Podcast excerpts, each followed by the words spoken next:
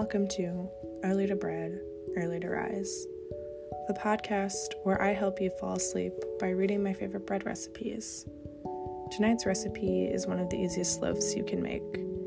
I'm not even sure what it's called, so for the purpose of this podcast, I'm just going to call it an artisanal loaf. In a large, ungreased mixing bowl, whisk flour, yeast, and salt together. Then pour in cool water and gently mix together with a rubber spatula or wooden spoon.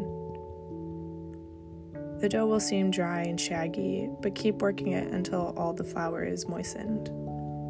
If needed, use your hands to work the dough ingredients together. The dough will be sticky. Shape into a ball in a bowl as best as you can.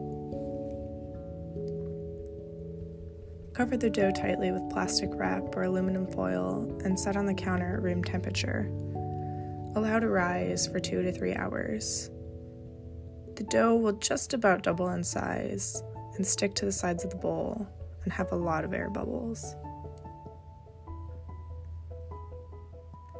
You can move on, but for the absolute best flavor and texture, I would say let the dough rest in the refrigerator for another 12 hours, even up to 3 days. I usually do overnight. The dough will puff up during this time, and it might begin to deflate if you leave it for more than 2 days. That's fine. You don't really have to worry about it. Now, lightly dust a large non-stick baking sheet with flour or cornmeal, or both. Turn the dough out onto a floured work surface. Using a sharp knife, cut the dough in half. Air bubbles will deflate as you work with it. Place your dough halves on a prepared baking sheet. Using your floured hands, shape into 2 long loaves, about 9 by 3 inches each, and then place them about 3 inches apart. Loosely cover and allow to rest for 45 minutes.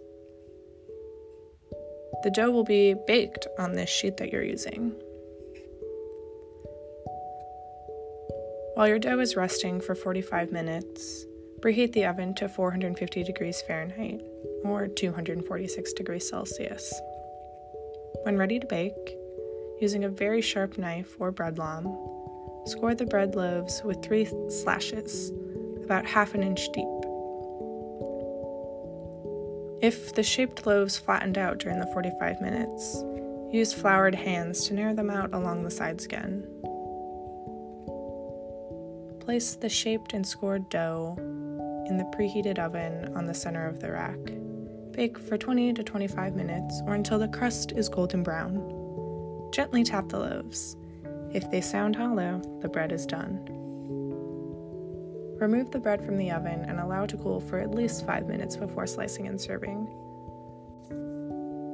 Remove the bread from the oven and allow it to cool for at least 5 minutes before slicing and serving. Store the leftovers, loosely covered, at room temperature for up to 5 days, or in the refrigerator for 10 days. As always, I hope you've gotten a little bit closer to sleep after listening to this recipe. If not, maybe get up and start making some dough. Maybe it'll help work out some things in your brain and your arms and get you a little bit closer to sleep. Sleep tight, my friends.